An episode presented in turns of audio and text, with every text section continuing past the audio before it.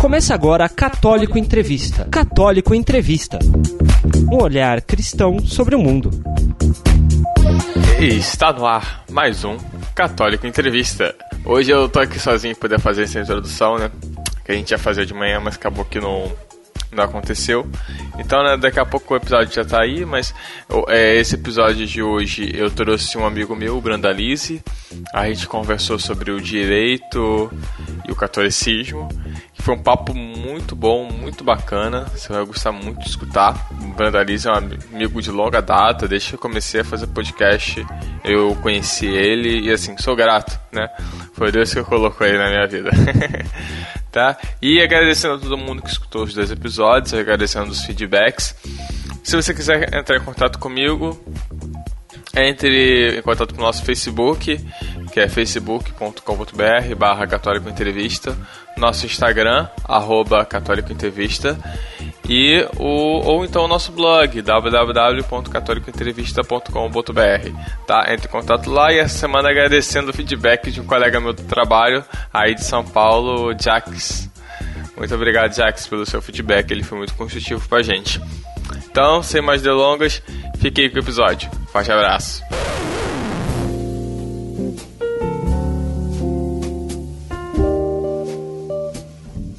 Então a primeira pergunta aqui é quem é o Brandalize, né? Quem, quem? Tá. Cara, André, André Brandalize. Ou tem mais nome aí? André Luiz de Oliveira Brandalize. Não, filho, é só muita letrinha junto, não se engane. Quem é o Brandalize? Ó, eu sou um católico casado com quatro filhos. Eu vou até, eu vou até fazer o seguinte, peraí, segura aí. Toda vez que eu vou dar aula para as minhas turmas, aí eu, eu faço uma apresentação quando é uma turma nova eu me apresento, né? Que daí eu vou utilizar a mesma apresentação que eu coloco no slide, daí eu vou passando um por um dos, dos pontos. Vai ficar fica mais fácil, daí eu não me perco também. Você vai falar pra gente todos os seus mestrados? Não, né? Não tenho. não entro, veja. Não entro muito nisso. Mas posso até, né, quando eu for falar como aí do advogado, né? Aí eu comento pra contigo. Quem é o André Brandalize? Bom, eu sou casado, tenho quatro filhos, né, todos já são adolescentes. A mais nova tem 15, o mais velho tem 19. Sou católico, sou podcaster, não sei se você já ouviu falar o que é podcast. É, sou cinéfilo, gosto muito de cinema. Sou palestrante, sou blogueiro também, sou flamenguista, isso é importantíssimo, até para indicar o próprio caráter da pessoa. E sou professor de direito e sou advogado. No caso, tem OAB, né? Sim, sim. Na verdade, funciona assim. Você pode fazer o curso de direito, ao se formar, você é um bacharel em direito. Para que você se torne advogado, você tem que fazer a prova, o exame da ordem. Passando no exame da ordem, registrado na ordem dos advogados, aí sim Entendi. você é advogado. Entendi. E já assim, já, já entrando no tema da advocacia, antes da gente entrar no tema em si do podcast, é, quais, quais são as áreas de atuação de um advogado? Ou então o que, que um advogado faz, né? Passou 2015 e a profecia do Dr. Brown não se cumpriu, né? Os advogados ainda existem. Tá, ainda existem, mas já corre um risco, tá? Já, já vou colocar para você que já corre um risco. Mas vamos lá. É, o que primeiro, o que, que um advogado faz? Qual que é a atuação do advogado? Nós temos, é, na verdade, o, o, advogado, assim como o membro da magistratura, né, o juiz e os membros do Ministério Público, nós é, somos o que a gente chama de operadores do direito.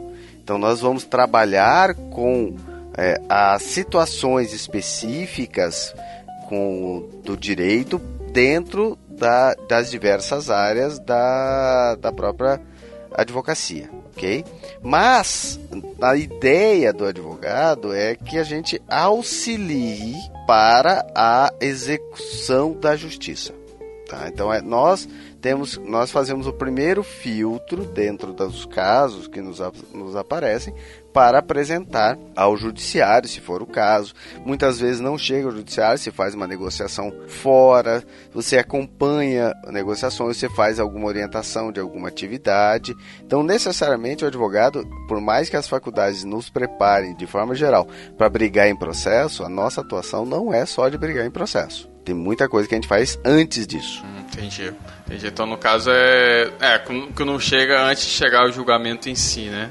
Antes de você entrar com a ação. Essa é a questão. Porque, por exemplo, eu posso fazer um acompanhamento de uma negociação de um contrato. Eu não vou entrar com uma ação por virtude dessa negociação de contrato. Porque se não chegar lá na, no final das contas, não, fez, não tem um contrato. A única diferença é essa. Fora isso, a negociação ela vai existir. Tá, eu vou, nós vamos acompanhar, nós podemos fazer orientações no sentido, não, isso daqui é, não é bom aceitar, isso aqui te coloca em risco. E aí você tem uma, uma um trabalho consultivo e de orientação. Você não vai ter um trabalho processual. Então o advogado ele não vai lidar só com o processo. Graças a Deus. Você tinha perguntado das áreas, né? É, as áreas. Ok, vamos lá. Eu sou da área trabalhista, 97, 98% eu só lidei na área patronal. Então lidei com empresas, atuando por empresas. Tanto em processos quanto algumas vezes até dentro do jurídico interno, acompanhando, sim, acompanhando alguns processos, sim, mas fazendo um trabalho consultivo e preventivo internamente. E também atuo na área sindical, que é ligado até a área trabalhista, mas muitas vezes fazendo as negociações sindicais. Então, já sentei em algumas mesas para negociar junto com o sindicato. Outras áreas, tem o direito civil, tá? Ele vai, na verdade, o direito civil ele atua mais com interesses individuais, tá? Vai referente a bens, a propriedades, questões familiares também. Tem o direito ambiental, que ele, ele vai lidar, uh, acompanhar muitas vezes processo administrativo, principalmente para assim, licenciamento ambiental, questões de infrações ambientais, né? Uh, e muitas vezes a participar de alguns processos, sejam até civis ou criminais, mas ligados ao direito ambiental. O direito empresarial envolve muito as questões jurídicas de comércio. Hoje é uma, uma área bem mais recente de atuação, é o direito de tecnologia de informação. É uma área nova. De maneira geral, são aqueles advogados mais ligados ou mais próximos, né? A gente costuma dizer assim, mais antenados com, a, com aspectos tecnologia não é qualquer um que acaba caindo até nessa área. Direito do consumidor, que já diz que é a própria relação de consumo, né? Uh, o direito contratual é dentro do direito civil, tem direito penal, e esse daqui, nos últimos tempos, tem aparecido bastante, principalmente na imprensa. Direito trabalhista, direito tributário, que vai lidar com a questão de arrecadação de impostos, taxas, obrigações tributárias. Existe aí o que eu tinha te comentado. Muitas vezes não, o advogado ele é a área do direito, mas não é uma coisa de processo. Às vezes mediação, trabalhar com uma conciliação ou uma arbitragem antes que tenha algum tipo de, de processo judicial. E dentro disso nós temos assim, ah, tá, eleitoral, algumas outras assim não tão comuns. Então, o área é um pouco mais restrita, mas tem uma área pública e essa advocacia pública muitas vezes vai lidar com licitações. Para dependendo de algumas carreiras na polícia, você tem que ser ou bacharel em direito ou já ter uma experiência como advogado. Entendi. E no caso também a defensoria pública atuaria em todas as áreas, né? Não em todas. Geralmente a Defensoria Pública ela estabelece alguns tipos de ações que elas podem pegar e também ela vai pegar pessoas que efetivamente não tenham condições de arcar com o pagamento de um advogado. Tá? Então, são pessoas com condições financeiras mais baixas, são uh, situações muito específicas também, então tem essa diferença que acaba uh, pesando. E como é que é, assim, eu não sei, no, na, na área de informática a gente tem um código de ética, né? Que é, que é nosso, né? Que é próprio, né? Como é que funciona isso na área do direito? Pois bem, nós temos um código de ética na advocacia. Então vamos imaginar o seguinte: quando você tem algumas instituições, como o Conselho Regional de Medicina, ou melhor ainda, né, o Conselho é, Federal de Medicina, você tem a Ordem dos Advogados do Brasil, significa que são instituições criadas ou possibilitadas por lei que eles vão ter também uma legislação própria para conduzir as atividades, conduzir essa situação da advocacia. Então, nós temos sim uma, uma lei própria que trata especificamente sobre o código de ética da advocacia. Então, ele existe nesses é, órgãos, nesses institutos, eles vão ter também o seu conselho de ética, aonde havendo a denúncia né, a respeito desses profissionais, eles vão ser é, avaliados, eles vão ser julgados internamente pelos seus pares. E te digo, tem muita punição para muito advogado aí, tá? Entendi. Então, no caso, funciona, né? Funciona, mas aí você tem que ter, primeiro, uma denúncia, segundo, quem faz a denúncia também tem que apresentar elementos para que haja um julgamento, como qualquer outro tipo de, de processo, né? Senão vira assim, você qualquer um vai lá e faz uma denúncia, chamar denúncia entre aspas, tá? Denúncia vazia, porque você fala, ó, tal pessoa roubou, ok. É, roubou o que? Aonde? Ah, não sei, mas só sei que roubou. Não adianta de nada, você tem que indicar mais elementos para que possa ser conduzido o processo, né? Entendi. E, e, no caso a gente tem algum, algum movimento na igreja que faça esse trabalho com os advogados, alguma coisa assim que se reúnam, que tenha congresso, alguma coisa assim? É, ainda não é algo muito muito amplo, tá? Mas você tem dentro da igreja algumas associações que é, trabalham com advocacia. Mas aí são advogados católicos que vão se associar. Então, por exemplo, nós temos é, União de Juristas Católicos, nós temos também uma Associação Brasileira de Advogados Católicos, ok? Então, existem essas movimentações, mas não, não, não existe, vamos dizer, uma pastoral específica, isso não tem. Entendi. E, e assim, né, essa pergunta estava até um pouco mais, mais adiante, mas deixa eu trazer ela agora, que depois a gente entra em outros temas aqui, né? É, tá. é um pouco de, é um pouco uma pergunta que cada um tem uma visão, né? O que são okay. os direitos humanos?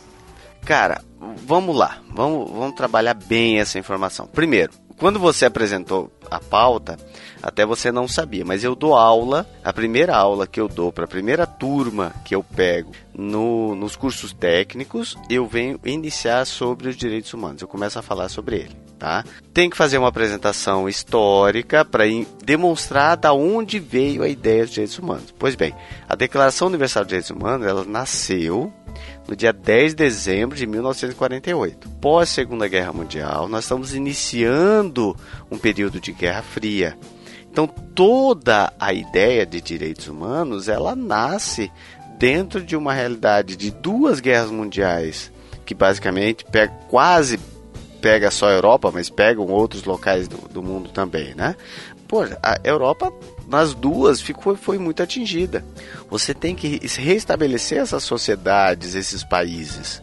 Então, ao você criar a ideia da Declaração Universal de Direitos Humanos, você está tentando proteger uma população, principalmente desses países atingidos, inicialmente. Tá? Segundo ponto, a, eu, eu sempre falo para as pessoas, antes de criticarem a declaração, leiam a declaração. Ah, não, eu não aguento, é muito grande. Bom, para começar, são 33 artigos, não é algo muito grande. Segundo, não quer ler tudo, leia só o preâmbulo. O preâmbulo é considerando que, o considerando que e tal. E é, o preâmbulo ele vem trabalhar principalmente fruto do que se descobriu da Segunda Guerra. Porque se sabia que tinha os campos de concentração, mas não sabia o que acontecia lá. Quando acabou a guerra, que se teve o contato do que vi, se viu o que, que tinha nos campos de concentração, o estado das pessoas que estavam lá, a, as experiências que eram feitas, né, porque eram usados como ratinhos de laboratório. Isso foi um peso muito grande. Então, essa barbaridade, que é um, é um, termo inclusive utilizado dentro da própria declaração, é uma, um ato de barbaridade contra a humanidade. Ao mesmo tempo, você tem um, um período pós-guerra e já é, é, durante o período da Guerra Fria também existiam, que eram países que estavam ligados ao bloco soviético com um regime é, político, um regime de governo extremamente autoritário, onde as pessoas também não tinham direitos humanos.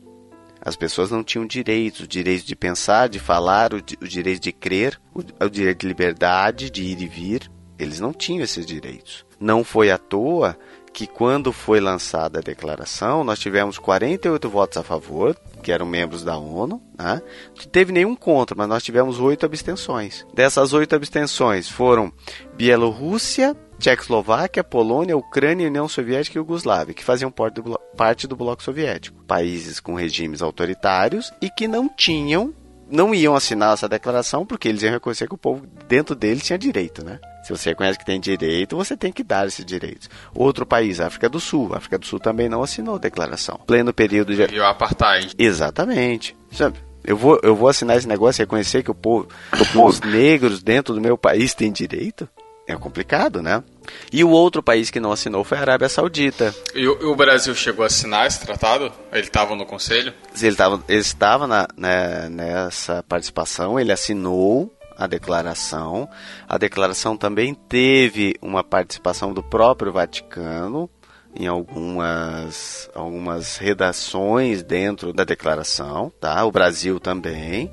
Então, é algo que já vinha sendo pensado desde o final da Primeira Guerra, desde o Tratado de Versalhes. Então, não é um, um negócio assim louco.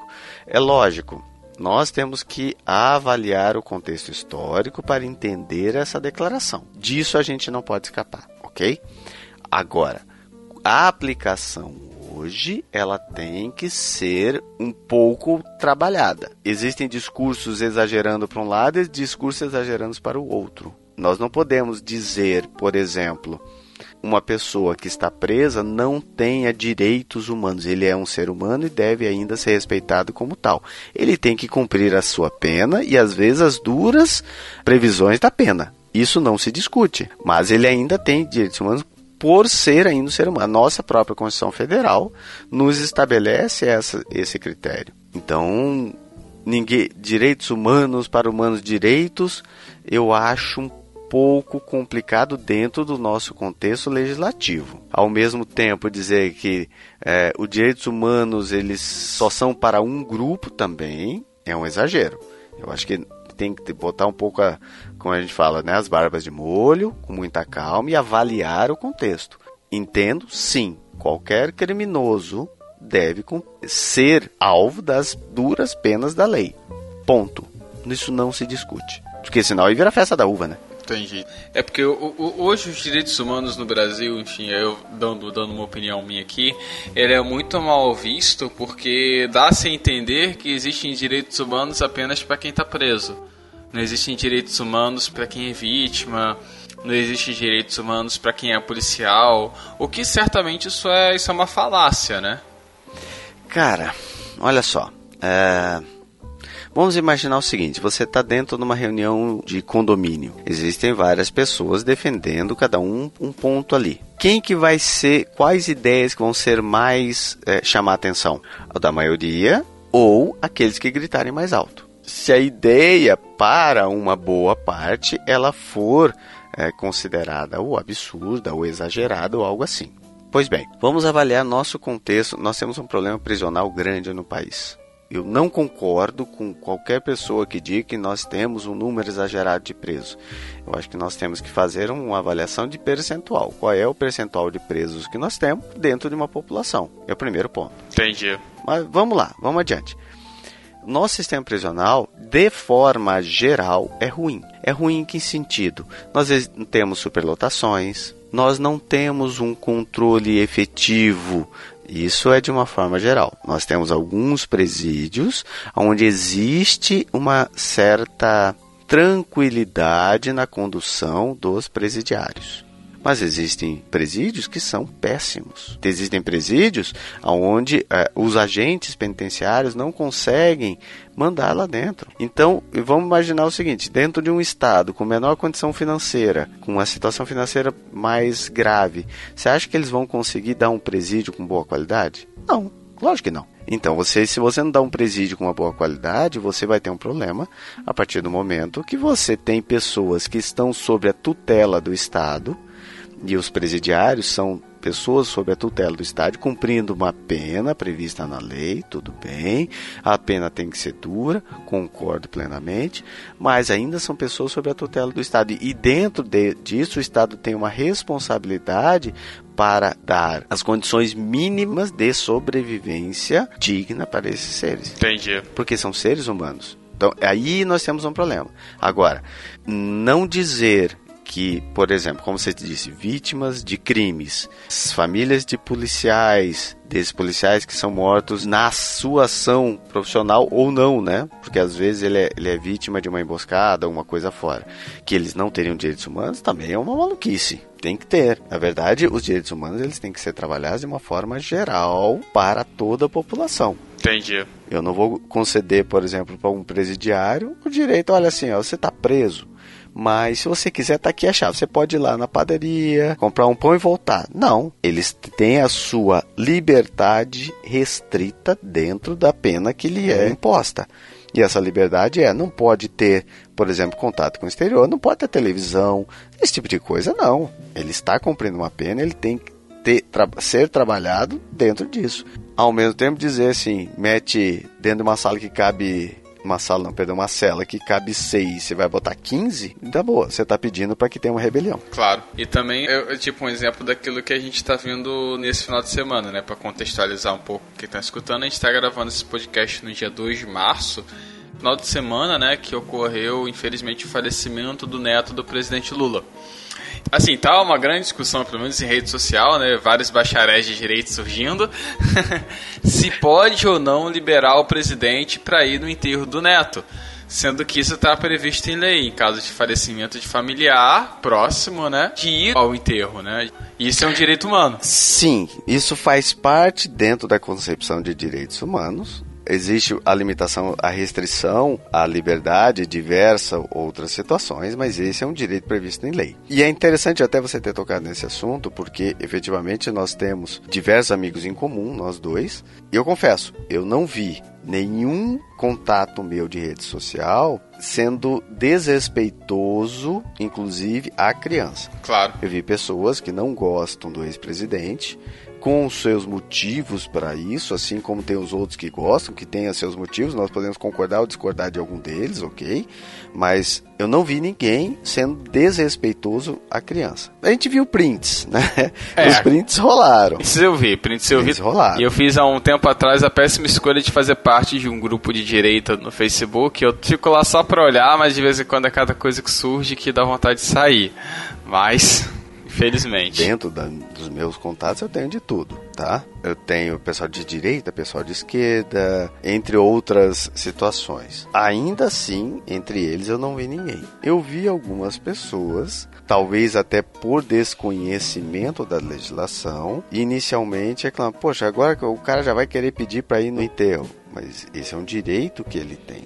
E além disso, eu acho que existe uma, situação, talvez, e até por isso eu acho que a legislação prevê, é a questão humanitária. Entendi. Nós não estamos falando de uma pessoa com quem ele não tinha contato, é o neto dele. Claro. Não é a, a tia Cotinha, que é a prima da tia-avó que ele nunca teve contato. Assim como eu achei um absurdo aqueles que, que ironizaram o caso ocorrido com o Bolsonaro, que foi a questão do esfaqueamento, também eu acho um absurdo aqueles que venham a ironizar o falecimento. Entendi. Pode discutir, a pessoa pode dizer, ah, não concorda, achar que o cara não devia ir. Tudo bem, então altera a legislação. E também, no caso, essa, essa questão dos direitos humanos também vai em encontro ao que a gente trabalha na igreja, né? Que é a doutrina social da igreja, né? O DSI. Isso. A doutrina social da igreja, ele tem muitos pontos nesse sentido. A vantagem quando a gente fala doutrina social é porque ela vai buscar em diversos eh, documentos da igreja e, e pronunciamentos até de alguns dos papas, trazendo essas informações. Mas sim, a DSI coloca que é a questão de direitos humanos. Veja que um documento muito interessante sobre, inclusive sobre direitos humanos, não deixa de ser a encíclica Rerum Novarum do Papa Leão XIII. Entendi. É, é, é fantástica aquela encíclica. É muito interessante que ela começa inicialmente dentro de um aspecto próprio de sua época, tá? Ela é uma reação a muitas coisas da sua época. Ela dá uma paulada no socialismo e comunismo. Depois ele faz uma crítica ao capitalismo e vem estabelecer condições de dignidade para os trabalhadores. Você vai entender esta encíclica entendendo o período histórico. A DSI é repleto de situações onde vem defender isso. Entendi. E assim, para mim essa encíclica, beleza, ela tem que ser lida no contexto histórico, mas ela sempre, para mim, ela, ela, foi grava... ela foi escrita há mais de 100 anos atrás, né? Uhum. Então, 13, mas ela, para mim, ela é sempre atual. Ela é, ela é atual. Veja, uma das bases do direito do trabalho ela é fruto deste período, deste momento, é, a partir de 1890 aonde teve a encíclica Rerum Novarum, teve também, por exemplo, na Alemanha, foi o primeiro país a adotar a justiça do trabalho, foi eles que inicialmente criaram essa ideia que aplicaram. Foi ali o surgimento, o início do surgimento de, um, de uma ideia, uma concepção de um direito do trabalho internacional em razão de uma condição social desses trabalhadores. Entendi. Pra gente chega até a ser é, absurdo, mas começou a se falar, por exemplo, uma limitação de jornada de trabalho para 12 horas. Cara, nós trabalhamos 8 horas por dia aqui. Eles estão falando limitar em 12. Se você limita em 12, você está dizendo que pessoas trabalhavam mais do que isso por dia. Foi uma ideia de se criar a ideia do descanso semanal remunerado, que, é, dependendo do local, não é remunerado. Mas ok, o nosso domingão aqui, que é de forma geral, que existem pessoas que trabalham no domingo, folgam em outro dia, ok, tá? Mas começou a vir, de uma forma mais geral, o descanso ali. Porque não tinha, cara. Trabalhavam sete dias por semana, mais, mais de 12 horas por dia. Eu digo o contexto histórico quando você vai avaliar este tipo de coisa. Aí talvez ele não seja tão atual, porque era uma questão própria daquele período. No entanto, ela, muitos aspectos ali são atualíssimos. E vão continuar sendo. Enquanto você tiver força de trabalho, vai continuar sendo. Com certeza. Com certeza entrando um pouco, né, tirando algumas dúvidas, né, sobre, não sei, não sei se, se, sei se a palavra certa seria isso, né, do que um limite de onde um advogado católico pode ir, né, de, do que, no que feriria, no que seria certo, no que seria errado, né. Por exemplo, é, um advogado católico, né, ele pode defender um criminoso? Pode. Veja, nós temos que entender, e isso aqui é, é complicado tanto por um lado da atuação de alguns advogados, quanto da visão dos leigos em relação ao direito. Com certeza. Fazer a defesa de qualquer pessoa é dar a condição para aquela pessoa que ele tenha um julgamento justo. Eu sei que na prática a teoria é outra. Mas você perguntou para um advogado católico, ele poderia defender um criminoso? Pode. Pode, não, não existe uma limitação nisso. O que é ruim o que não poderia, e aí é um problema de consciência, é o advogado dizer, é, o advogado católico seguir a linha que o cliente gostaria, ou fazer uma defesa do que não é o correto, tá? Do que não é verdade. Claro. Certo? Com certeza. Então, isso é uma situação específica que tem que ser trabalhada. Aí, sim, aí seria um problema. Vamos considerar o seguinte: uma pessoa é, está sendo acusada do homicídio de uma criança. Tem toda, tem não só testemunha, mas está filmado, seja o que for. Tem todas as provas ali. Seria errado o cara falar, não foi ele. Entendi. Como que não foi ele? Nós temos, tá tudo aqui indicando. Então, seria um complicado. Não é incomum você ver uh, advogados que estão defendendo alguns profissionais, quer dizer, alguns criminosos ou alguns acusados, e que esses uh, advogados eles simplesmente largam a ação, ou eles uh, renunciam o que nós chamamos, chamamos de patrocínio da ação, porque não é patrocínio que ele está metendo dinheiro, mas é porque ele é, é o termo que se utiliza quando ele está atuando por, por uma das partes. É, renuncia o patrocínio da ação por questões de foro íntimo. Ele não concorda com a linha que o cliente quer usar. Ok, não tem o menor problema. Estaria até correto numa situação como essa. Então veja, o advogado ele tem a possibilidade de não atender algum tipo de ação. Até porque existe é um contrato, você está contratando um profissional para uma prestação de serviço. Entendi. E a prestação de serviço não é pelo resultado. A prestação de serviço é pela atuação no processo. Se o advogado não concorda com a linha que o cliente quer, ele renuncia à procuração ou nem firma o contrato. É, eu poderia dar, dar aqui um, um, exemplo brasileiro, só que para não tomar risco de processo eu não vou citar não. Vou citar um exemplo lá de fora. Ok. No caso do, do O.J. Simpson, assim, que é, que é retratado até na série do, do Netflix, né? Certo. O que aconteceu foi o seguinte, é, o O.J. Simpson tinha todas as provas contra eles, contratou uhum. um time de advogados, né? Para poder reverter, né? E no caso foi o júri popular, e fazer o júri acreditar que todas aquelas provas eram forjadas contra o OJ. No caso, um advogado católico poderia aceitar isso, então poderia aceitar trabalhar com essa narrativa? Vamos, então vamos trabalhar uma, uma questão diferente. Uma vez conversando com um amigo, que é delegado de polícia, ele disse o seguinte: quando você vai trabalhar em um, em um processo que seja um processo até criminal. Para que você entre, você tem que ter alguns elementos de prova para poder ingressar, é, propor ação penal. Perfeito. Dentro dessa condição, eventualmente acontece de algumas pessoas que atropelam o trâmite. Eles correm com o negócio e na hora de entrar com a ação, deixa de ter algum tipo de prova que seria necessária ou importante, que também, ou então existe algum tipo de nulidade no processo, e aí faz parte da atuação da advocacia. Veja, ele não está dizendo que o cara é inocente, nada. Ele está trabalhando dentro de questões essenciais ao processo. E aí pode-se pedir uma nulidade, que essa nulidade pode ensejar não só a nulidade de todo o processo e começar de novo, ou, dependendo da situação, talvez até é, gerar, aí eu confesso que não é muito a minha área, mas poder gerar uma nulidade na denúncia. Entendi. Tá? Ele está ajudando a livrar, de repente, uma pessoa que é culpada. Mas, ao mesmo tempo, ele está lidando com questões processuais. É uma situação, veja que situação complicada você trabalhar aí. Aí entramos novamente a questão de ética. Muitos advogados católicos tentam evitar este tipo de ação exatamente para não ter que lidar com coisas nesse sentido. Eu vou dizer para você, até que ponto nós estamos trabalhando com a ideia, vamos dizer assim, até você que perguntou se seria um pecado. Não, eu falei até pecado, mas eu falaria errado, certo ou errado? Bom, então vamos trabalhar com ética aí eu acho que, dependendo do contexto, é errado. Dentro da visão da advocacia, você pegar um processo, trabalhar com as nulidades para anular e trazer tudo de volta, você vê uma prestação de serviço onde você não está defendendo a inocência, tá? Você não está defendendo a inocência. Mas, dentro de um, um julgamento justo, se existe uma nulidade no processo, ela tem que ser declarada e tem que retornar. Entendi. O julgamento justo, ele trabalha com isso também. Com certeza. Então vamos lá. E, e para um advogado trabalhar num processo de divórcio, é moralmente legal? Ah, vamos, cara, isso assim.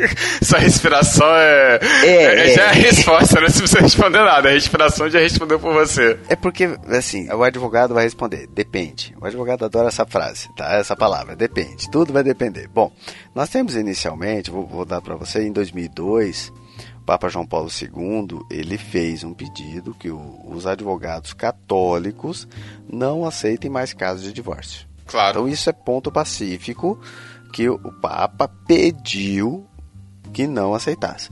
E nós estamos, isso aí está previsto no direito canônico e essa coisa aqui não.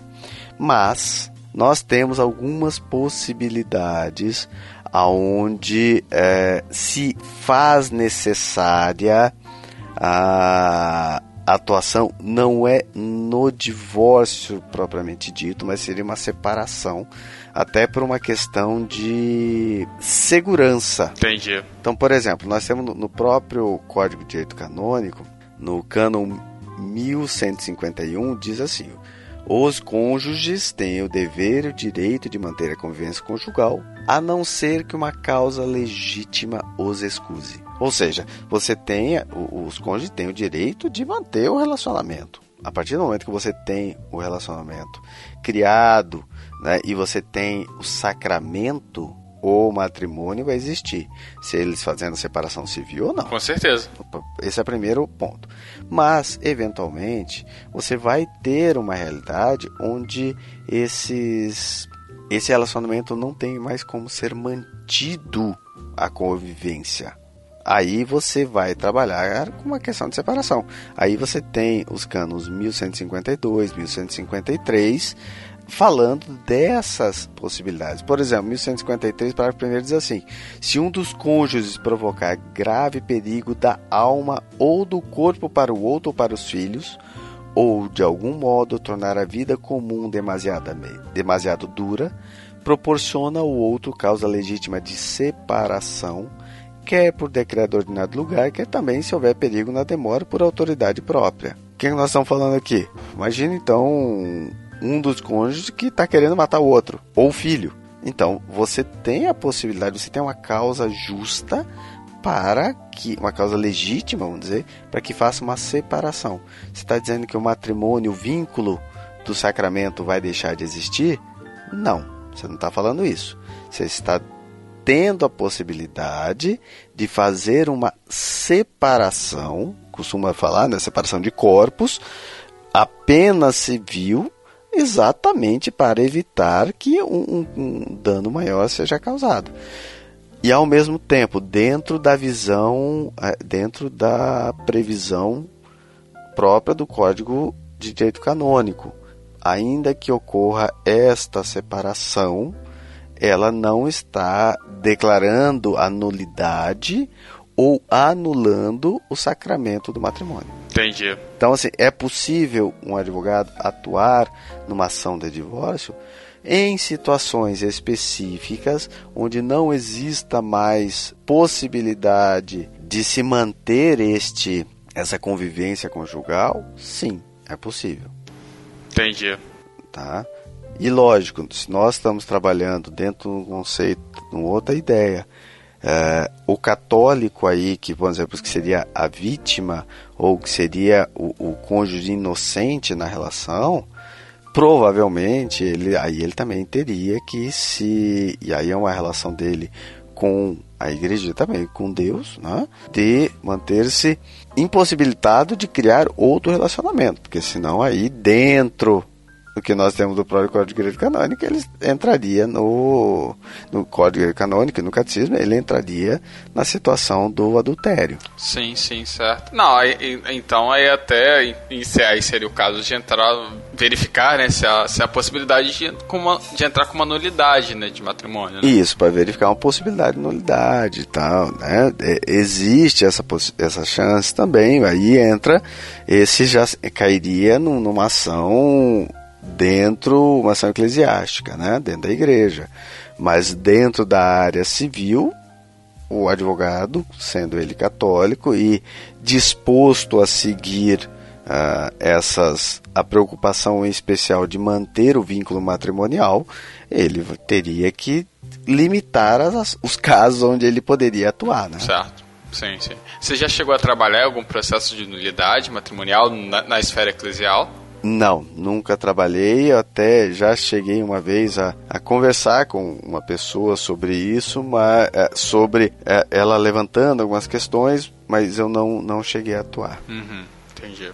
Eu veja, eu, eu teve uma coisa bem interessante. Quando eu entrei na faculdade, eu tinha três certezas. Uma delas, eu nunca ia lidar com direito do trabalho.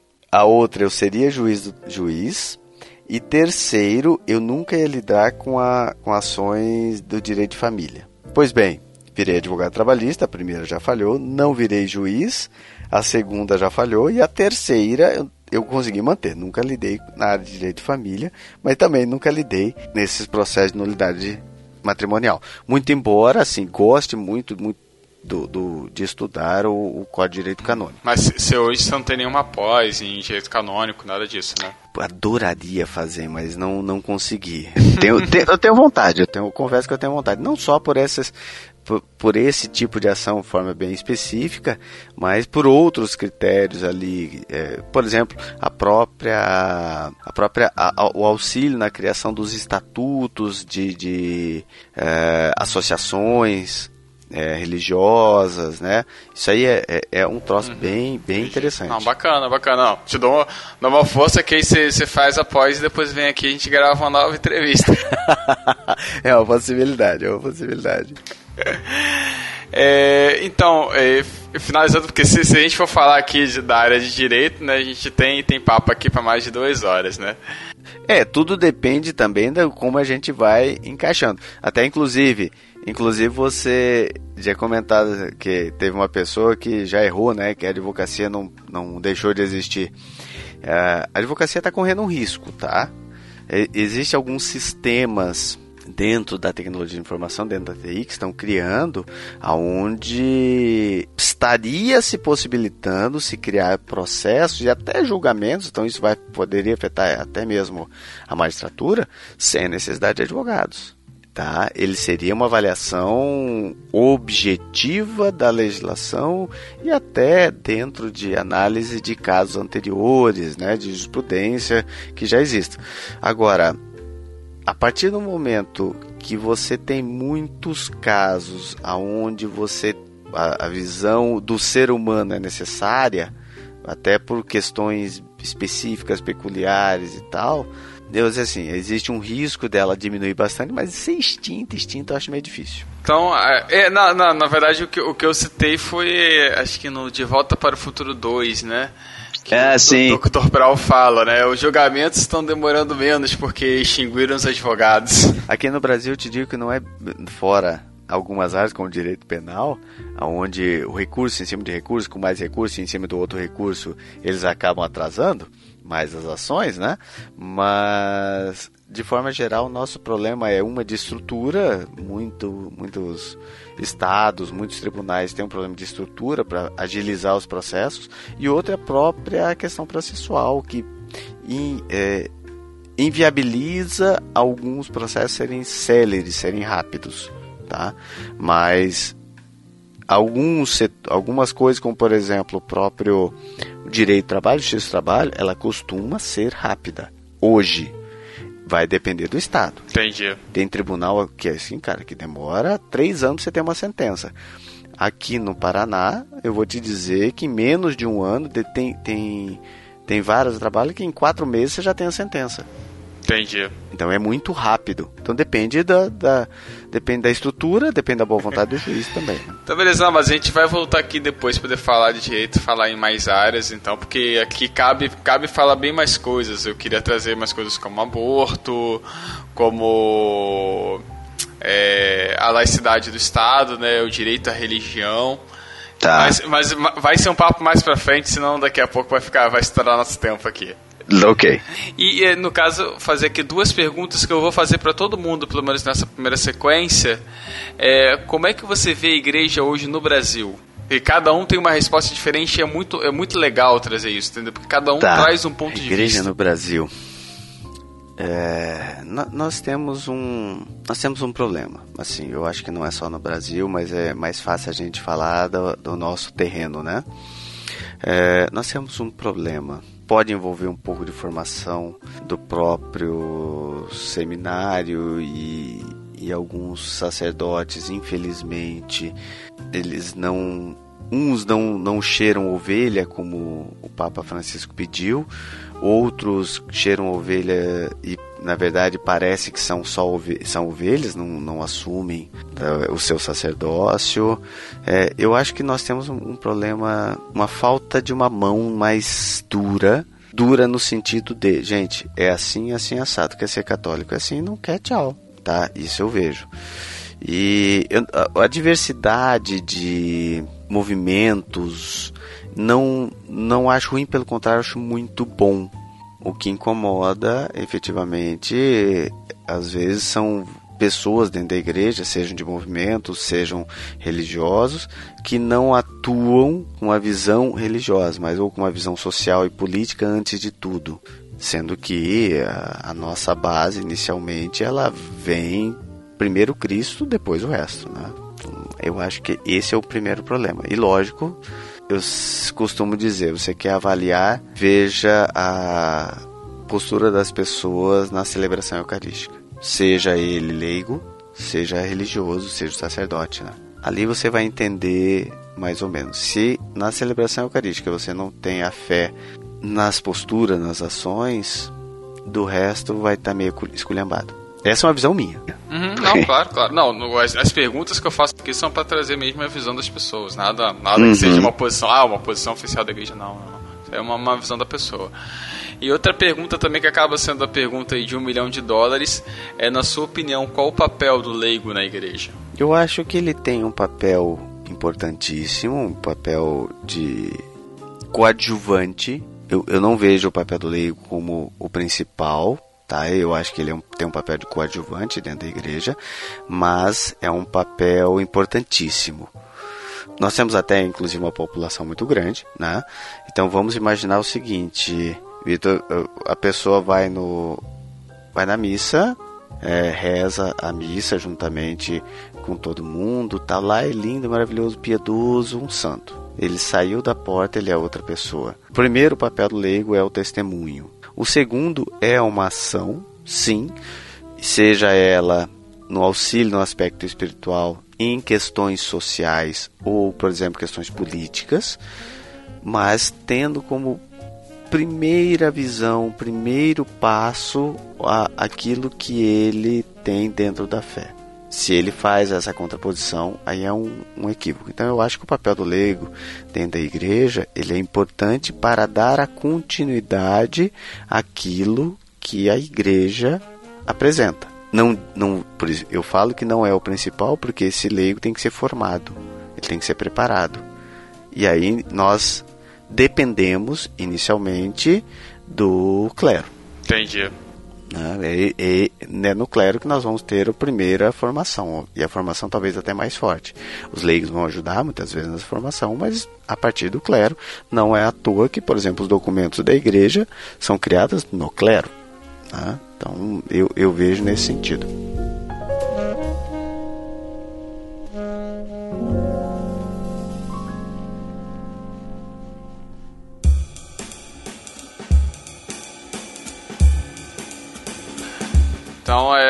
É, é já, falando aqui já, eu não sou Marília Gabriela, mas vamos fazer um bate-bola, jogo rápido aqui com você. Um, um ping-pong. Ping-pong, pinga-fogo. vamos lá, aí eu falo e você responde, se quiser pode ponderar, pode falar alguma coisa, tá? Tá, ok. Um filme, só um.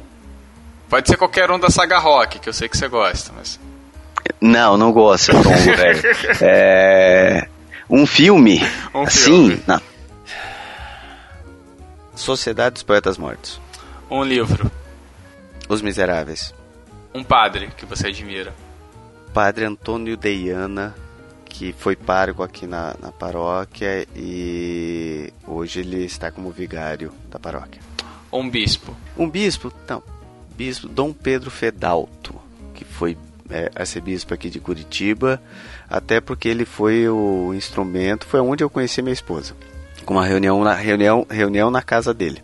Ele já era bispo na época? Já, já. Oh, que legal. Um papa. João Paulo II. Um santo de devoção. Santo Agostinho. Um juiz que você admira. Um juiz que eu admiro. Ih, tá em falta, pelo seu silêncio aí. Não, não tá, não tá. Na verdade, eu, eu, eu estou aqui escolhendo.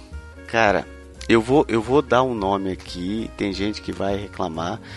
E, e juiz é assim: qualquer uh, advogado ele pode admirar, o que nem sempre quer dizer que ele concorde com algumas ou várias de suas decisões, tá? Com certeza. Celso de Mello. Ele é do. Min ele... O mini ministro do STF. Hum, entendi, bacana. É, ele é parente do Collor de Mello, né? Não, o Celso não, é o Marco Aurélio. O Marco Aurélio de Mello é primo do Collor de Mello. Ele, ele tá na lista de para ser o próximo presidente da STF? O Celso já foi, na verdade o Celso ele tá é, é porque na verdade hoje se você tem o Toffoli como o presidente, é, a tendência é ser o que entrou depois dele. Tá? Ele segue, na verdade, uma sequência de tempo na casa. Tá? Então, é, é, dentro dessa, dessa linha. Depois do Toffoli, porque foi, ó, foi a Carmen Lúcia, o, quem entrou depois da Carmen Lúcia foi o Toffoli, o depois do Toffoli é o Luiz Fux. Hum, entendi, que já foi, acho que foi o último ministro nomeado pela Dilma e depois vem Alexandre de Moraes que foi nomeado pelo Temer. Não, nomeado pela Dilma, depois do Fux teve a Rosa Weber e teve o Barroso. O Barroso e o Faquin. O Faquin foi o último nomeado pela Dilma. Então, na verdade, depois do Toffoli vai ser o Fux. Não acredito que a Rosa chegue lá. Que ela pegue, porque na verdade a Rosa ela, ela limite para aposentadoria dela em 2023. Então, se ela pegar, vão ser poucos meses. É, um podcast. Um podcast hoje? Só não Pô. vale citar o seu, que daqui a pouco eu vou deixar você fazer jabá. Pô, é, não, mas eu não, eu não citaria. eu não citaria o meu. É, eu gosto do meu, tá? Eu tô, tô até tentando criar coisas novas dele, mas não citaria. Cara, um assim que eu tô que eu gosto bastante é o Café Brasil. É, eu parei de escutar ele depois da eleição. Se bem que, se bem que, é, o que eu não perco mesmo, o Café Brasil eu ouço todos, mas que eu, não, eu acho que mudaria, o Rapadura Cast. É, eu, eu gosto dele, eu assino, mas não é, não é algo que eu toda semana, toda, dependendo do tema também, às vezes não Não, um ou outro, às vezes até, assim, só se eu não assistir o filme, tá? Aí eu não, não ouço, mas Rapadura, como fala de cinema, eu ouço todos. Agora, um que eu gosto bastante, na verdade, assim, eles criaram como podcast, é, é da CBN, é o do Max Geringer. Ah, eu todo dia tô, tô escutando ele, muito bom. É, eu gosto, gosto muito, né? Até porque ele fala de gestão de pessoas e por mais que eu seja, assim, advogado, eu trabalho também na área sindical, relações de trabalho sindicais, e aí gestão de pessoas eu acabo envolvendo. Então eu sempre ouço. Agora vamos lá, você tem que escolher um ou outro, tá? Tá. Requião ou Álvaro Dias? Álvaro. Direto assim? Não, não tem nem dúvida. é a missa do Rito Paulo VI ou no Rito Pio V? Tem que escolher um dos dois? Tem que escolher um dos dois. Eu, eu gosto muito dos dois, mas Paulo VI. Paulo VI. Jovem Nerd ou Ivan Mizanzuki? Jovem Nerd. Agora vamos lá, nota de 1 a 10, tá? Tá. Sérgio Moro. 7. Governo Bolsonaro. Muito recente, cara. Muito recente, eu vou dar nota 7.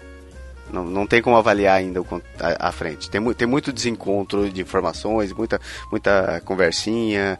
É, então, por enquanto, nota 7. Voltando aqui, o que, que você achou de Sérgio Moro aceitar o projeto de ser ministro? Você Achou legal? Não, não, eu, eu, eu, eu não gostei. Eu entendo que é uma opinião pessoal dele, uma posição pessoal. Nós, te, nós temos amigos em comum, eu não conheço, tá? Mas nós temos amigos em comum. Só que eu, particularmente, não gostei. Eu acho que ele tinha um papel inicialmente muito importante ainda no judiciário, talvez viesse ao STF, muito embora eu ache até achasse meio que prematura a ida dele para o STF opinião minha, conheço várias pessoas que discordam, mas como ministro, não sei, eu não, uhum. eu não gostei. Operação Lava Jato. Operação Lava Jato? 9. 9. CNBB. 5. Campanha da Fraternidade. 3. Nossa, maldoso, hein? Não, campanha da fraternidade 3. Se perde, eu acho que se perde muito a chance de você fazer uma, uma coisa mais espiritual do que social. Por mais que seja uma campanha de fraternidade, mas às vezes pega umas coisas e uma forma de condução, talvez não própria, seja fosse a ideia da CMB, muito embora eu acredite que seja, mas muitas coisas que chegam em paróquias, em algumas dioceses, não é certo. E o podcast no Brasil? Nota? Nota. Você quer uma nota? pra mídia, cara, nota 9. 9, show. Nota 9 porque assim, são ainda. Ele está crescendo, tem uma melhora muito grande na, uh, no crescimento do próprio podcast em si, mas. É, tem uma mudança, né? Teve um período que era só jogos e coisas é, adolescênticas, vamos brincar desse jeito, mas mudou muito, melhorou a, a qualidade, a, de, não só de produção, mas de conteúdo. Então isso, isso ajuda bastante. E aí pode fazer o teu jabá, cara. Faz aí. Anuncia que você tem que anunciar. tá. É, bom, eu, eu, na verdade, eu vou anunciar duas coisas. Tá? Uma, eu realmente eu tenho um podcast que se chama Alô Brandalize. é, esse podcast, é verdade, assim, ele não tem um tema específico, uma linha específica, tá?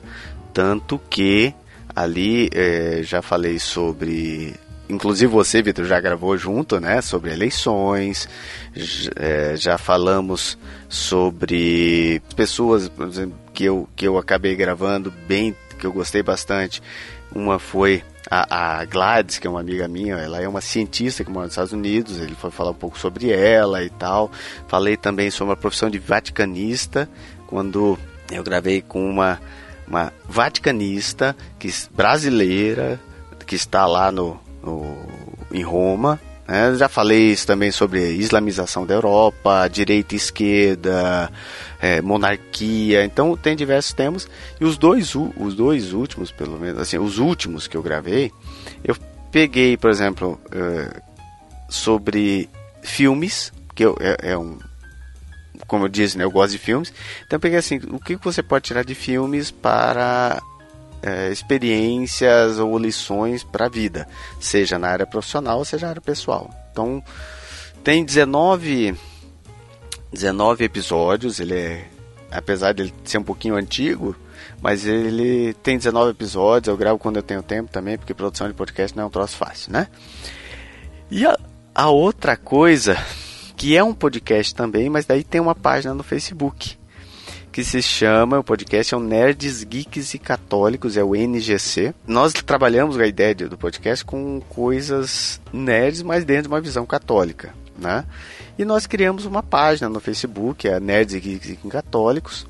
É, quem quiser procurar, é, é estamos lá e a gente sempre costuma colocar, tá colocando quase que diariamente, alguma imagem, é, uma brincadeira, alguma coisa envolvendo tanto muitas vezes o aspecto religioso ou da igreja, né, questões da igreja e também situações de, do mundo nerd, né, de filmes, livros, com algumas referências. Então, só para ter uma ideia, teve um que a gente colocou esses tempos aqui que foi uma uma foto do Schwarzenegger encontrando Papa Francisco. Aí tem a, ele falando assim: Eu preciso de suas roupas, suas botas e do seu Papa móvel que é uma referência ao Exterminador, né? Do filme do Exterminador do Futuro. Então, assim, recomendo, procurem esses, esses dois. É, acho que é, vale a pena acompanhar esses dois, dois pontos que eu indiquei. Ah, bacana. Cara, muito obrigado. Beleza? Eu espero, espero ter você outras vezes aqui para a gente continuar esse papo sobre, sobre direito, que é muito interessante. Tem outras áreas aqui a serem exploradas mesmo, né? Então, certo. mais na frente, com certeza vai ter, vai ter mais um convite para você voltar aqui. Cara, eu que agradeço a lembrança, o convite. É... E tô à disposição, cara. Precisou, tamo aí. Beleza? E pra, pra encerrar, né? A gente. Eu tô.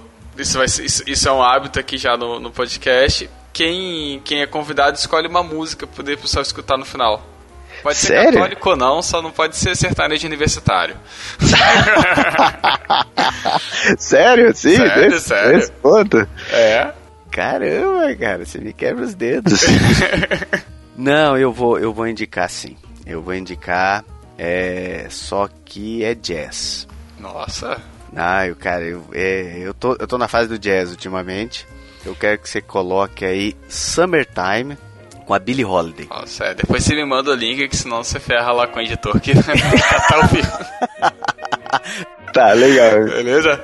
Tá. Então, você, você que escutou esse podcast, você que quer que eu entreviste uma pessoa em específico, me passa o contato dessa pessoa. Aqui a gente é, é um podcast de conversa, que a gente troca uma ideia, a gente é aberto, a gente fala sobre qualquer coisa, né, colocando sempre o catecismo é, como fundo da conversa, né? A pessoa pode ser ou não católica, mas o catolicismo vai estar sempre de fundo e aqui eu não faço é, discriminação de ninguém, entendeu? Quem quiser vir, vai estar todo mundo convidado, tá bom? Quem quiser entrar em contato, nossas redes sociais estão aqui já, estão lá disponível, a gente está disponível no Twitter, no Facebook e no Instagram. Valeu, gente. Um tchau, tchau e que Deus abençoe a todos. Um salve Maria.